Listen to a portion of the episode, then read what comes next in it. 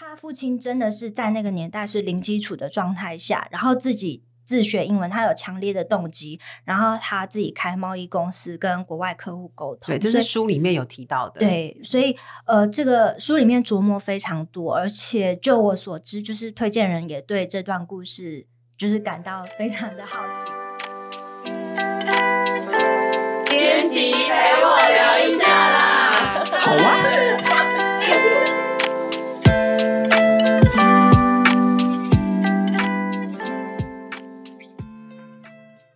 呃，我们今天要跟大家聊的这本书呢，叫做《英语自学关键教练：西平方》，神奇绝对可以复制。呃，这个开头听起来就是我们不是工商时间要讲西平方工商时间哦。我们今天其实特别是要找编辑跟行销聊一下，呃，英语自学的难处。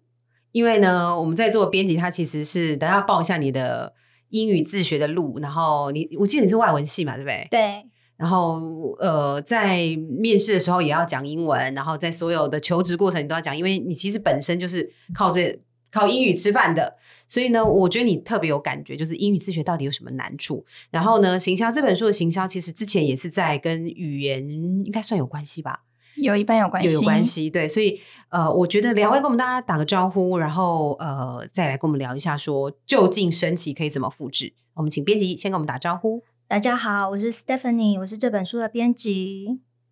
大家好，我是这本书的行销丹尼。好，呃。丹尼的那个，应该说他在我，我觉得我先聊一下，其实这本书为什么开头说我们不是工商时间的原因是，虽然推书其实也算是一种工商啊，但是书本身的内容其实有很多可以讨论的。那丹尼其实，在推这本英语自学关键教练西平方的时候，我们在推媒体啊，或是找 KOL 合作的时候，都遇到很多困难，对不对？呃，因为我觉得老实讲，这是跟台湾的学习环境有关系啊，特别是在英语这一块。因为呃，作者他本身其实他就是一个就是英语学习平台的创办人嘛，对，所以他其实在创办这个平台的时候，跟他出书的时候，他其实理念一定是一样的，是。但是他要在说明这些理念的时候，不免就会带到他怎么应用在他自己的学习平台上面。所以很多无论说是媒体啊，或是一些合作方，他们其实看起来的时候，都会觉得说，哎。那你这个是不是其实就是在推他们的 对？然后英语学习的那个广告又下的特别多，我很常接到就是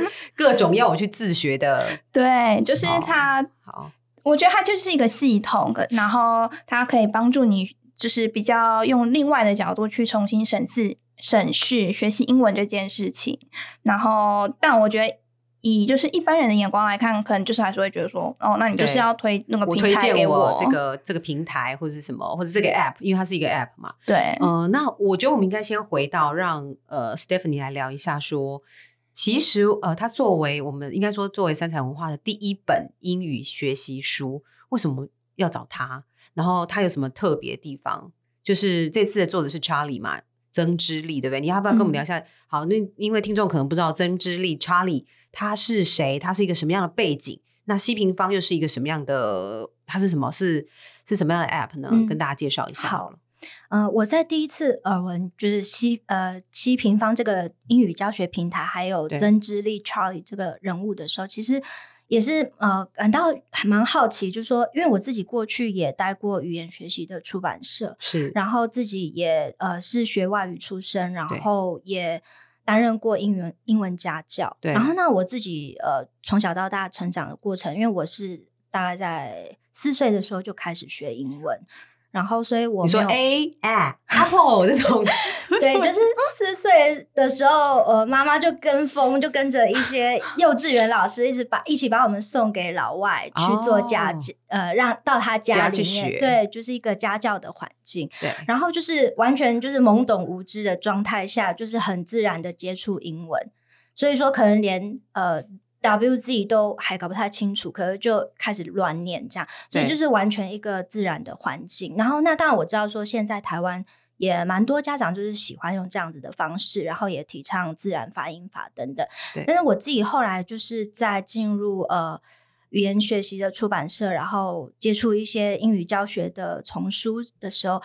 嗯，我自己的感觉就是说，呃，如果说要做成书，那的确它就是一个应考的价值。对它就是为了考试。需求，对，然后智慧文法，然后填鸭式的，短期内就是还是会有用的，考到高分这样子。对，然后可能在书封上，可能就是要说明说，呃，多一几几分绝对过。对，我们接下来的下一本就一定要用多一几几分。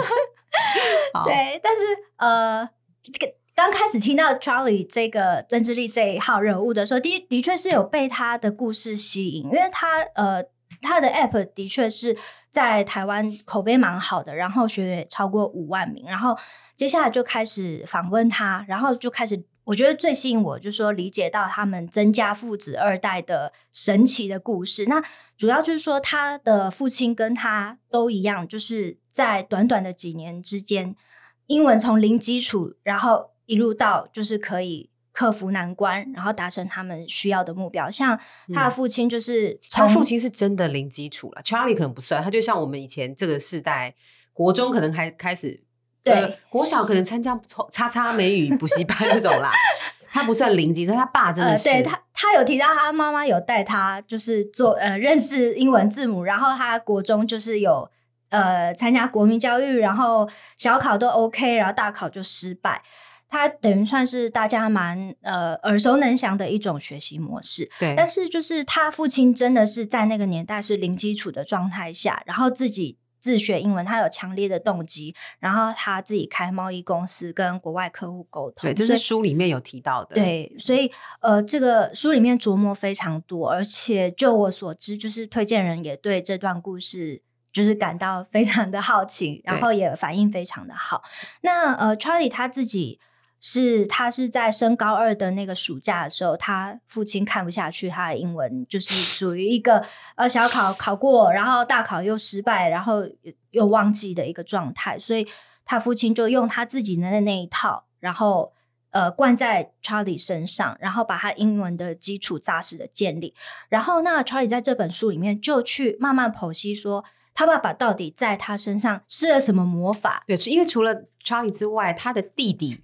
也跟他用了一模一样，是他们兄弟俩一起 兄弟俩一起，然后就是好像苦读，不是苦读，就是那那几天啊，我记得两就是一整个暑假，天就是对，暑假的后半段了，才会三十天而已。嗯，然后三十天很密集，每天十个小时的听说读写，对，应该这样讲，听说读写，然后呃有累积了一些东西，他就发现他跟他弟弟都之后好像我们听起来就很奇 奇神奇啦，所以我们就神奇，就是之后他好像就没有再为英语烦恼过，对，他就可以，当然这是他的公司嘛，所以很多的、呃员工也是外国人，所以他沟通绝对没有问题。然后甚至是他自己从、呃，我记得他从国外毕业之后也进了在美国的公司。对，那一年的时间，就是他其实就是英语这件事情完全无碍，就在高二的那个暑假嘛，对对不对？那个暑假之后，所以 Charlie 才会用这样的方式跟他弟弟，呃，他们一起来看看，说他爸到底是不是有什么系统可以让大家都可以这样做自学。好，那我我觉得这里面其实我们有呃，跟其实 Charlie 他自己有提到了，我们书里面有特别写这五大的核心学习法，就包含了反惰性、五次间隔、什么适性跳级、沉浸式、母语式。其实我觉得一般人看看不太懂啊，因为它就是一个词嘛，对不对？因为这需要真实的看到，然后知道它的意思之后才有办法。那我我想请 Danny 跟呃 Stephanie 都挑一下，你们自己在看这五大核心学习法，因为其实两位都有呃，就像 Stephanie 学习外语的经验，而且你已经是如果是要在那个工作栏上面就是专精嘛，因为你要专精，你才能当外文编辑嘛，嗯对哈。那 Stephanie 之前是这样子学的过来，你觉得哪一个是你觉得哦很适合特别拿出来跟大家聊？尤其是如果你想要自学的话，其他的我觉得大家可以看书就可以知道了。嗯，对，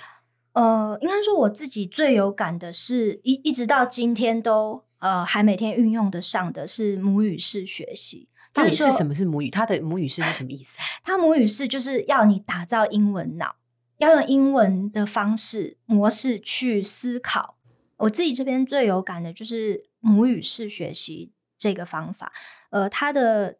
它的核心概念就是说，要教你打造英文脑，然后用英文的模式去思考。那其实这个东西乍听之下会觉得说，呃，可能我们没有必要一定要做到这一点，考试考好就可以了。不会，我觉得不是，是不会觉得不需要，是就觉得做不到哎、因为其实 因为打造英英文脑的感觉，比较像是我好像就是被要丢到国外去，对还是我可以我还可以其实透过什么方法啊？对，就是说，其实、呃、我先讲一下它的实用性，就是说，其实现在我们即便是国高中生，他要去考大考、会考的时候，还是要写英文作文。对，然后呃，甚至说他要考过多译的时候，可能还需要还有全民英检的时候，还需要完成听说读写。所以在呃听跟读这两个是属于输入，就是 input 的部对分。但是当你英文要输出，就是 output 的时候，呃，其实如果说你没有母语式学习的训练，你可能就会写错、讲错、表达错，会觉得很奇怪。对，像呃其实这本书里面有提到一个蛮好的例子，就是说你太超过了一个一个很简单的对然后呃一句英呃中文要翻成英文，然后那可能台湾学生就会写 Too over you are too Over 但是 you are too over 绝对是错错的啊。那其实正确的方法是正确的写法是 you went too far，或者是 you've gone too far 这样子。那这个是真的是你要长期在英文的环境里，你要有母语式的呃英文母语式的思考，你才能够就是反应的过来。那比如说我在讲一个书中没有提到的，比如说你在呃电影院或者是餐厅，然后你看到有空位想要去坐，然后你就问那个空位旁边的人说：“这里有人坐吗？”那他通常如果你用中文式的英语去思考，你可能会说。Does someone sit here？之类这种很奇怪的英文。但是如果你就是知道英文应该怎么说，你就会说 Is is this seat taken？就是这样子。但是这种 taken 这种被动式的英文用法，的确是英文里面常常出现的。但是被动的语态，其实台湾的学子比较不太熟悉，也不太敢乱用，这就是问题所在。所以我自己到如今都还是对母语式学习很有感。像我自己是呃外文编辑的身份，然后我每天处理的工作就是处理呃英文译者翻译出来的中文稿件。那但是他们是其实呈现一个相反的状况，他们就是整个大脑内建系统已经是英文化了，所以他们翻出来的中文可能会带有严重的翻译腔。然后，那翻译腔的状况下，其实就导致中文读者看了以后就会有会一种不太解，对，无法进入状况，就像就像外国人看我们说 “Does someone sit here” 那种感觉一样。对，就好像可以知道他的意思，可是我们平常不会这样用。，对，那对简单来说就是不够到底。那其实这个东西会很严重影响，不只是呃我们求学阶段的考国中、高中、大学。甚至会影响到我们日后求职等等，就是你翻你讲出来的东西其实是不够到地的状况下，其实就代表你这个人的程度其实是不够的。所以呃，我觉得 Charlie 在这本书里面有很深刻琢磨这件事情。那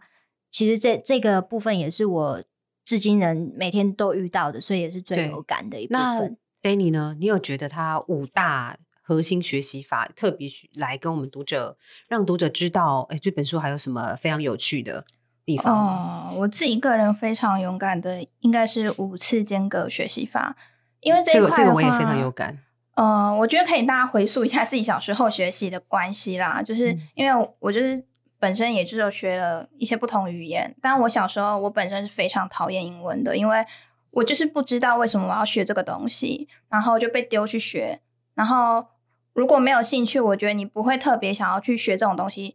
那学这个语言就是你完全没有动机啊，超级。没有，因为在台湾的话，你老实说，不是每个人都有那个环境会去用到，特别是是台湾的教育比较偏向说，因为考试所以你去学，对但家长他们其实也没有办法跟你解释说为什么你一定要学，因为他们又没有办法举例说你一定会用到。他可能觉得说 可能很重要，可是他们那个年代不一定可以讲得出来说为什么重要。对他们会说很重要，但因为我当时被说服去学习，是因为说大人们都说很重要，你要去学一下，但我就不知道为什么要学嘛，就很反骨的想对说 为何？那如果说你以学校这样子的概念去学的话，大家就想说，哦，那我考前读一下就好，所以就会有大家考试的时候很常见，就是临时抱佛脚，大家我觉得他月考感觉是读两次，因为可能学校课堂如果认真一点的一次结束就放着了嘛，再就是考前啦，就两次因为我比较小的时候，我基本上就是考前一天，我就是一次把那个范围全部都看完，哦然后我就靠短期期记忆去考。那这样子的状况的话，我觉得其实很多人会发生的状况是，呃，诶，那我长期下来我没有办法一次可能看完就是三年所有的东西，对，那状况的话就会变成短期记忆跟长期记忆。那 Charlie 他在里面就有提到说，其实你应该要透过五次间隔学习法，就是你除了第一次学以外，你接下来你要每隔间隔一段时间，假设说是隔一天，然后这样子复习四次、五次这样子的方式，然后这样子它才会变成一个比较长期的记忆里面去学习。那我特别会觉得。哦，它其实是有用的关系，是因为我在学另一个语言的时候，当时我是自己主动想学的，所以我其实呃，在为期一年的状况，我每天都有去学那个语言，然后我一定会去学到就是一定的程度，然后我才回家。嗯，所以我觉得那是有用，因为学那个语言之后，就是接下来的三年间，基本上我基础都是很，我觉得是蛮扎实的，所以你在学其他东西的时候，你比较不会那么有瓶颈。可是如果说英文，因为我一开始英文不是这样子学。所以对我来讲，它其实差异就会蛮大的。哦，我我自己看的时候也会非常有感诶，但我我记得他好像书里面有比较完整讲，我觉得有兴趣的读者可以看书。那我记得他的五次间隔学习，我我们在访问的时候，Charlie 他好像还有特别讲一下，比较深入聊了一下，是不是？Stephanie 可以跟我们补充一下。嗯，呃，关于五次间隔学习法，那他是说这个其实是他的父亲曾爸，他呃。在那个魔鬼训练的三十天之内，让他们呃每一天都要重复去复习前一天所学习到的内容。对，所以也就是说，第一天是学新的知识，然后第二天就复习第一次，对，第三天复习第二次，第四天复习第三次，第五天复习第四次。到了复习第四次结束之后，差不多就可以结束了，就不要再复习。就是再再再去复习了，对对对对，就可能我就会很生气，想说到底要几次 这样子？对，差不多是这样子的一个设计概念。然后呢，Charlie 他自己是到长大之后，呃，回头去看，因为就是他跟他弟呃回到台湾这边，然后就是想要开启英语教学平台，才发现说，哎，他把这个学习方法这个模式其实是跟。心理学家艾宾豪斯的遗忘曲线理论不谋而合。是，然后那他这个理论是在讲说，人对于新资讯的记忆会随着时间呈曲线递减。那他如果说能够在短期之内还能够重复个复习个数次，其实这个新记忆就会慢慢内化成为比较长期的记忆。哦，嗯，对，因为我印象中也是这样，就是哎，还有一个重点，我记得他有讲到，就是。他是 Charlie 是希望说这五次的间隔学习，如果可以自学的人啊，我说是现在不像他爸爸当时可以每天这样对他的话，他他也会说五次在不同的可能在不同的方式、不同的环，应该说不同的句子看再看到那个，比如说单字哈，看到那个单字用不同的句子，而不是同样的句子这样一直一直。我觉得这个也是跟我们学习习惯有关系，因为小时候我们在老师教我们的时候就会说：“哎，那你把那个单字的意思写在那个词旁边。”可是你每次看到它在旁边的时候，你其实就是习惯性的就看它。有一天它拿掉之后出现在别的句子的时候，你可能就不知道它是什么意思了。但 Charlie 的鼓励方式是，其实你不要在旁边写那个单字的意思，你是看的时候，你可能也许自己做个记号吧，然后自己另外记它的意思，然后之后在别的情境下你看到它的时候，也许它是用一个填空题的方式出现让你填啊，对，或是呃，可能阅读测验的时候你看到它，你这样子看了四五次之后。然后你就会真的把它记起来，同时你也记得说要怎么应用它。对，因为这个这个五次哦，其实我在所我我自己觉得，在所有的学习里面，这个都是通用的嘛。嗯，因为我我们自己在学呃在中文嘛，就是我们在学母语的时候，或是我我自己的母语是可能妈妈讲闽南语，我觉得我们都是在很自然的环境里面学习了某个单字五次。还有某个文法五次，然后我就学会了嘛。但是因为我们是母语，所以就很自然而然的会了。那英文可能他希望的也是这样的方式，所以呃，我觉得他的那个核心的这个学习法里面，五次间隔学习也是让我很觉得哦，原来如此。虽然我们可能自己都知道说要多几次看几次，但是我们并没有一个那叫公式嘛，就是说出这。因为他说他爸那时候看字典，对不对？你记得吗？就是他，对你你你有印象？他说字典上面的那个。他爸爸就是在呃当别人的司机的状态下，然后抱着字典，然后在就夜挑灯夜读背单字啦，用在路灯下读着那个字典。然后他说他没看过，譬如说他可能要查，他是不是拿什么读者文摘？呃，读者文摘他也有，对对，也有嘛。然后他说他记得他他不会，他可能看过，他就点一点。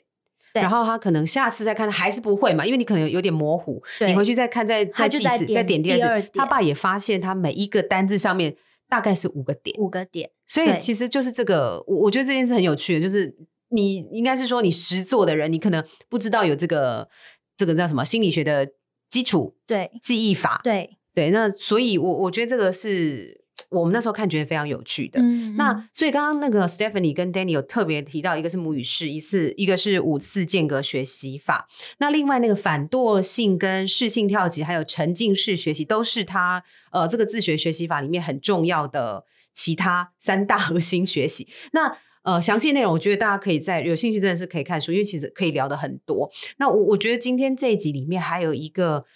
我自己觉得帮那个英文就是。毕竟大家英文，我小学学到现在，英文也是很痛苦。然后当我有小孩了之后呢，我也觉得天啊，那他真的要到可以跟人家沟通，然后把他辩才无碍这件事情，是很难的。很难的事情，虽然其实一开始那个我们在写访纲的时候，有跟那个 Danny 聊说，哎、虽然那个反惰性学习，惰性其实是一个大家都有人性，那我们能够反人性吗？我觉得这件事有点困难啦。那到底是那个所谓的语言天分，或是大家在自学时候的那个难度，那个反惰性又是什么东西？我们可以，我觉得这这一块可以跟读者再多聊一些。看是嗯 Stephanie 还是 Danny 要聊都可。嗯、我这边是对于书中有讲到一个小标，我特别有感觉，就是 Charlie 他一直提倡的、一直重复呃重申的一个重点，就是说找到动机，学英文就成功一半。也就是说，呃，你想，即便说我们现在呃的小朋友，他的英文基础再差，也不至于说可能 A、B、C 都还不认得的状态下。可是像呃，Charlie 他父亲那个年代，大部分的人是真的是零基础状态下，可是他他真的撞墙期很长哎、就是很痛苦，是很门槛太巨大的墙壁挡对在面前。但是试想，他们那个年代还是有很多人为了做生意，生存。对，为了去呃开贸易公司，因为当时开贸易公司真的很赚，所以呃他们就从真的是零状态的、呃零基础的状态下，然后去把这个英文学好。因为当时我记得英文没有列入国民教育嘛，所以他们真的是从 A 到自己自己去念。所以其实相比之下，我们现在的小孩子其实英文还是基础还比他们高一点，可是为什么一直没有办法再像他们一样精进？其实就是动机是这个关键。嗯，也就是说，当年的日呃那些开公司的老板们，他们可能就是为了要养家活口，他们有强烈的动机，所以其实就像 Charlie 说，这样就成功一半，然后这个动机就会自动成为反惰性学习的关键，它就会打破那个。呃，我没办法五次，我我不想要在第二天要再来复习这个状况，它会自动自发去复习。那其实复习久了，它就慢慢就上路了。嗯，对，我觉得动机这个可能真蛮重要的。是我现在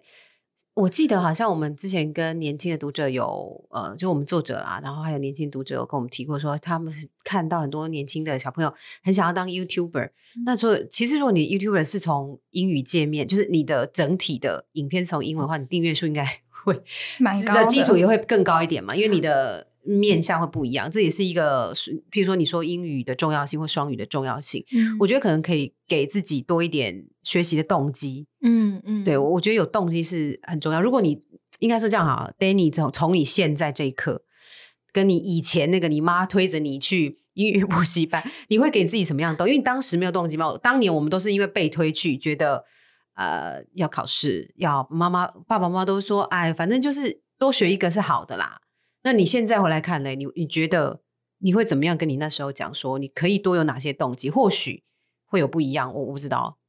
我觉得那个动机有时候不是我不想找，是我不知道它在哪里。那这跟我们 就是如何养成自己的兴趣有关系啦。对，因为你小时候，如果你其实不知道你的兴趣在哪里的话，那你就不会特别的想要去学英文啊。对那我自己现在的状况会比较偏向说，有一些东西我不想要等翻译，例如说可能找看一些资料很快，对，找资料很快，或是我想要获就是应该说第一手资料啦。然后如果说你是在可能你非常的喜欢欧美的东西，你想要获得第一手资料，你不想要等你影集翻译，你其实你就会想要自己很快的看懂，然后你就会自己去学习。我觉得他的动机比较偏这样，然后也比较贴近生活，嗯或者是说你可能你未来你想要在国外发展，你可能想要去留学，那你其实本身动机就会比别人高很多，你也对会比较愿意去学习。懂。我觉得动机是我们最后最终要给呃想要来看这本书，就是这本书二位一起喊出来没有？这这本书叫《英语自学关键教练西平方》，然后呃，我们跟 Charlie 聊的最终最终他提到的也是动机，嗯，因为动机是所有的驱动力。你你没有这个驱动力，你可能都会停下你的脚步。没错。对，就是呃，其实他 Charlie，我在跟他聊这件事情的时候，也有提到，就是说，其实他会很欢迎每一位读者都去描绘一下自己学好英文之后的未来。是就说，如果你本身对这个语言没有说非常高的兴趣的话，其实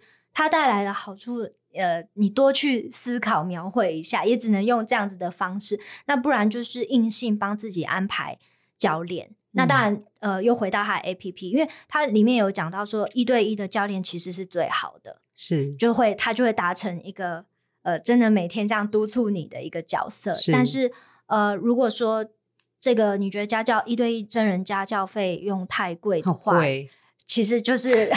回到他们 A P P 是最好。还有他的书，其实我我觉得他书里面的自学观，就是那个动机，如果强烈到他爸当年就是因为动机强烈嘛，应该这样讲。如果你对对，如果没办法，那就自己大家找方法了。我我这边也我也欢迎呼吁一下吧，呼我这边也呼吁一下呃各位听众啊，就是说，其实你们可以回想你们呃从小到大的成长过程中，也许你们很喜欢日文的日日日本的动漫、哦或者是日本文化，然后那你们是怎么样呃一点一点的自学？有些有些单字，有些片语，你就不知不觉的就学会了。是就一直看的时候就学对会了。比如说“すごい頑張って”这种东西，你就自然学会啦。然后那呃，我们就反观现在新一代年轻人，他们受韩剧很深的影响，然后像是呃 Kenjan 啊这种东西，他们也都会了。对，所以这些东西其实真的不难，是你自己有一个动力，你有喜欢，